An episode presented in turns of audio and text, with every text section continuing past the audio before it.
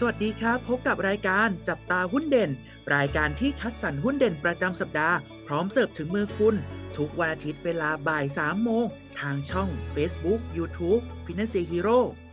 สวัสดีครับ สวัสดีนักลงทุนทุกท่านนะครับ กลับมาพบกับพวกเราอยู่กับเทรนเนอร์โอ๊ตยุทธพลครับ ผมเทรนเนอู๊ดเกรียงไกรครับ สวัสดีครับพี่อู๊ดสวัสดีครับน้องโอ๊ตพี่อู๊ดครับ หุ้นเด่นประจำสัปดาห์นี้สำหรับพอดแคสต์ของเราเนี่ย เป็นหุ้นเกี่ยวกับอะไรครับอ่าเป็นหุ้นที่อยู่ในกลุ่ม ICT นะครับ เดี๋ยวจะเป็นตัวไหนเนี่ยเดี๋ยวให้น้องโอ๊ตเล่าให้ฟังนิดนึงครับ ได้เลยครับ หุ้นตัวนั้นนะครับ ได้แก่บริษัท Total Access Communication จำกัดมหาชนนั่นเอง หรือตัวย่อที่เราคุ้นเคยกันดีนะฮะ นั่นคือ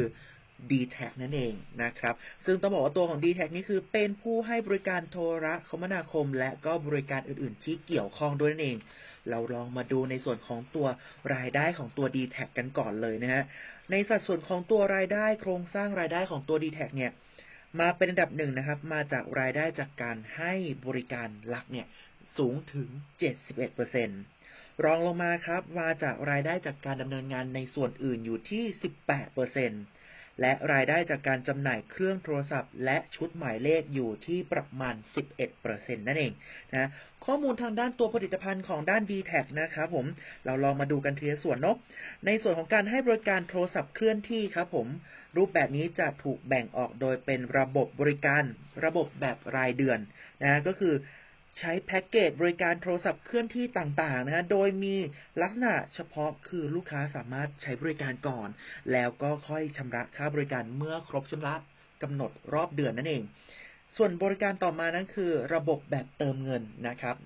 ในระบบนี้เนี่ยต้องทำการเติมเงินเข้าไปสู่ระบบตัวของซิมการ์ดหรือว่าเบอร์โทรศัพท์ก่อน ให้เพียงพอก่อนที่เราจะใช้งานได้นั่นเอง แล้วก็ส่วนต่อมานะครับผม ส่วนต่อมาเนี่ยก็จะเป็นในระบบที่เราเรียกว่าบริการลูกค้าธุรกิจนั่นเองนะครับ นอกเหนือจากบริการเรื่องของรายเดือนหรือตัวของระบบเติมเงินเนี่ย ตัวของ d t แทเองเนี่ยก็จะมีในส่วนของลูกค้าที่เป็นรูปแบบของ corporate หรือตัวของธุรกิจด้วยนะครับ โดยจะเป็นการให้บริการระบบรายเดือน เช่นกันรวมไปถึงบริการอื่น เช่นการจำหน่ายอุปกรณ์โทรศัพท์เคลื่อนที่นะครับ บริการส่งข้อความถึงผู้รับเป็นจำนวนมาก แล้วก็บริการซิมสำหรับอุปกรณ์ IoT นั่นเองนะครับ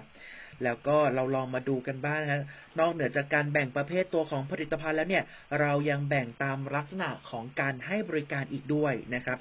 บริการนะครับของตัว d t แทก็คือรูปแบบแรกคือบริการรูปแบบหลักของเขานั่นเอง คือการบริการทางด้านเสียงและข้อมูล ได้แก่ในส่วนของการติดต่อสื่อสารโดยการสนทนาผ่านโทรศัพท์ของลูกค้าไปยังเบอร์โทรศัพท์ปลายทาง นะภายใต้โครงข่ายของ d t แทไปยังเบอร์โทรศัพท์ที่อยู่ในโครงข่ายอื่นนะครับ บริการการใช้งานอินเทอร์เน็ต บริการส่งข้อความ และส่งข้อความในรูปแบบของภาพและเสียง รวมไปถึงนะครับบริการดิจิทัลหรือ คอนเทนต์ต่างๆ ไม่ว่าจะเป็นบริการเสียงรอสาย คอนเทนต์ด้านข่าวสารหรือความบันเทิงต่างๆ เป็นต้น นี่คือในรูปแบบของตัวบริการหลัก ตัวต่อมาครับ บริการระหว่างประเทศนะ ก็คือบริการข้ามพรมแดน ก็คือใครที่มีการเดินทางในรูปแบบของต่างประเทศเนี่ย ก็สามารถที่จะโทรผ่านโครงข่ายของตัว d t แทได้ ตัวต่อมาครับ การจำหน่ายอุปกรณ์โทรศัพท์เคลื่อนที่และชุดหมายเลข ก็จะทำหน้าที่ในการให้บริการหลากหลายแบรนด์นะฮะจำหน่ายอุปกรณ์โทรศัพท์เคลื่อนที่นะโดยที่เรานำเสนอผลิตภัณฑ์รุ่นใหม่ๆ อย่างต่อเนื่อง เพื่อตอบสนองกับความต้องการของลูกค้า และตัวสุดท้ายนะครับบริการเสริมต่างๆ ของตัว d t แทเนี่ยก็จะเป็นในส่วนของการให้บริการทางด้านเกมนะครับ บริษัทประกันและตัวสุดท้ายคือการให้บริการทางการเงินนั่นเองครับ ครับสำหรับตัว d t แทเนี่ยนะครับ ก็เรียกว่าอยู่คู่กับ ชาวไทยนะฮะมาตั้งแต่ยุคแรกๆเลยนะครับเป็นผู้ให้บริการตัวโทรคมนาคมนะ โดยเฉพาะตัวที่เป็นสัญญาณมือถือนะครับ แล้วก็มีข่าวมาสักพักหนึ่งแล้วนะที่จะมีการควบรวมกิจการการเกิดขึ้นนะครับ ก็ตัวนี้นะครับทางนักวิเคราะห์เนี่ยนะครับอมองว่าในการควบรวมนะครับ ก็จะเกิดขึ้นนะครับในวันที่ 17 กุมภานะครับของ ปีนี้นะก็คือกลางเดือนนี้นั่นเองนะครับ ก็จะเป็นวันทำการซื้อขายวันสุดท้ายของทั้ง d t แทแล้วก็ True ด้วยนะครับ แล้วก็หุ้นทั้งสองตัวนี้ก็จะถูกระงับการซื้อขายเนี่ยตั้งแต่วันที่ 20 กุมภานะฮะไปจนถึง 2 มีนาคมเป็นเวลา 9 วันนะครับ ก่อนที่จะมาวันที่ 3 มีนาคมนะฮะก็จะเป็นวันทำการซื้อขายวันแรกของบริษัทที่เกิดจากการควบรวมตัวใหม่นะครับ อย่างไรก็ตามนะครับ ก็นักลงทุนไม่ต้องตกตกใจไปนะครับ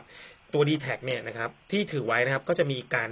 ใช้สิทธิ์ แปลงหุ้นนะครับ ไปเป็นหุ้นใหม่ได้นะครับ ซึ่งทางนักวิเคราะห์เนี่ยนะครับ ก็มีการคาดการณ์นะครับ ผลประกอบการในไตรมาสที่ 4 นะครับ ของ d t แทออกมาแล้วเนี่ย ว่าทำได้ดีกว่าที่คาดไว้ว่าจะอยู่ที่ประมาณ 478 ล้านบาทนะครับ นี่นะครับทำออกมาได้นะครับ ก็เหตุผลหลักๆนะครับ เกิดจากการที่ว่าต้นทุนนะครับเขาสามารถควบคุมต้นทุนได้ดีขึ้นนะฮะ จากการที่มีการขยายนะครับ อายุการใช้งานเนี่ยของพวกสินทรัพย์ต่างๆ ที่เขามีถือครองอยู่เนี่ยจากเจ็ดเป็นสิบปีนะช่วยทำให้ประหยัดต้นทุนไปได้เกือบเกือบสามพันล้านบาทนะครับ ตรงนี้ก็จะเป็นส่วนที่ทำให้ผลประกอบการออกมาดีกว่าที่ตลาดคาดการไว้ทำให้นักวิเคราะห์นะครับ มีการคาดการนะครับ ว่ากำไรที่ดีแท็จะทำได้นะครับ ในปีนี้นะครับอยู่ที่ประมาณ 3,200 ล้านนะครับ ผม ก็ตัวนี้นักวิเคราะห์ให้คำแนะนำซื้อนะฮะโดยที่ ให้ราคาเป้าหมายไว้ที่ 55 บาท 50 สตางค์นะครับสำหรับอัตราการจ่ายเงินปันผลนะฮะตัวนี้นะครับคาดการว่าอยู่ที่ประมาณ 4%นะครับสำหรับนักลงทุนที่สนใจในหุ้นตัวนี้นะครับ ก็ขอให้ศึกษาข้อมูลก่อนการตัดสินใจลงทุนทุกครั้งนะครับสำหรับท่านที่ต้องการเปิดบัญชีหุ้นกับฟินแลนเซียสามารถเปิดบัญชีได้ที่เว็บไซต์ www.financehero.com ใช้เวลาเพียง 8 นาทีก็เทรดได้ทันทีครับ และถ้าไม่อยากพลาดข่าวสารและความรู้เรื่องหุ้นดีๆ แบบนี้ สามารถติดตามช่องทางอื่นๆ ของ Finance Hero ได้ที่ Facebook, YouTube, TikTok และ Twitter นะครับ แล้วพบกันใหม่ในสัปดาห์หน้า สวัสดีครับ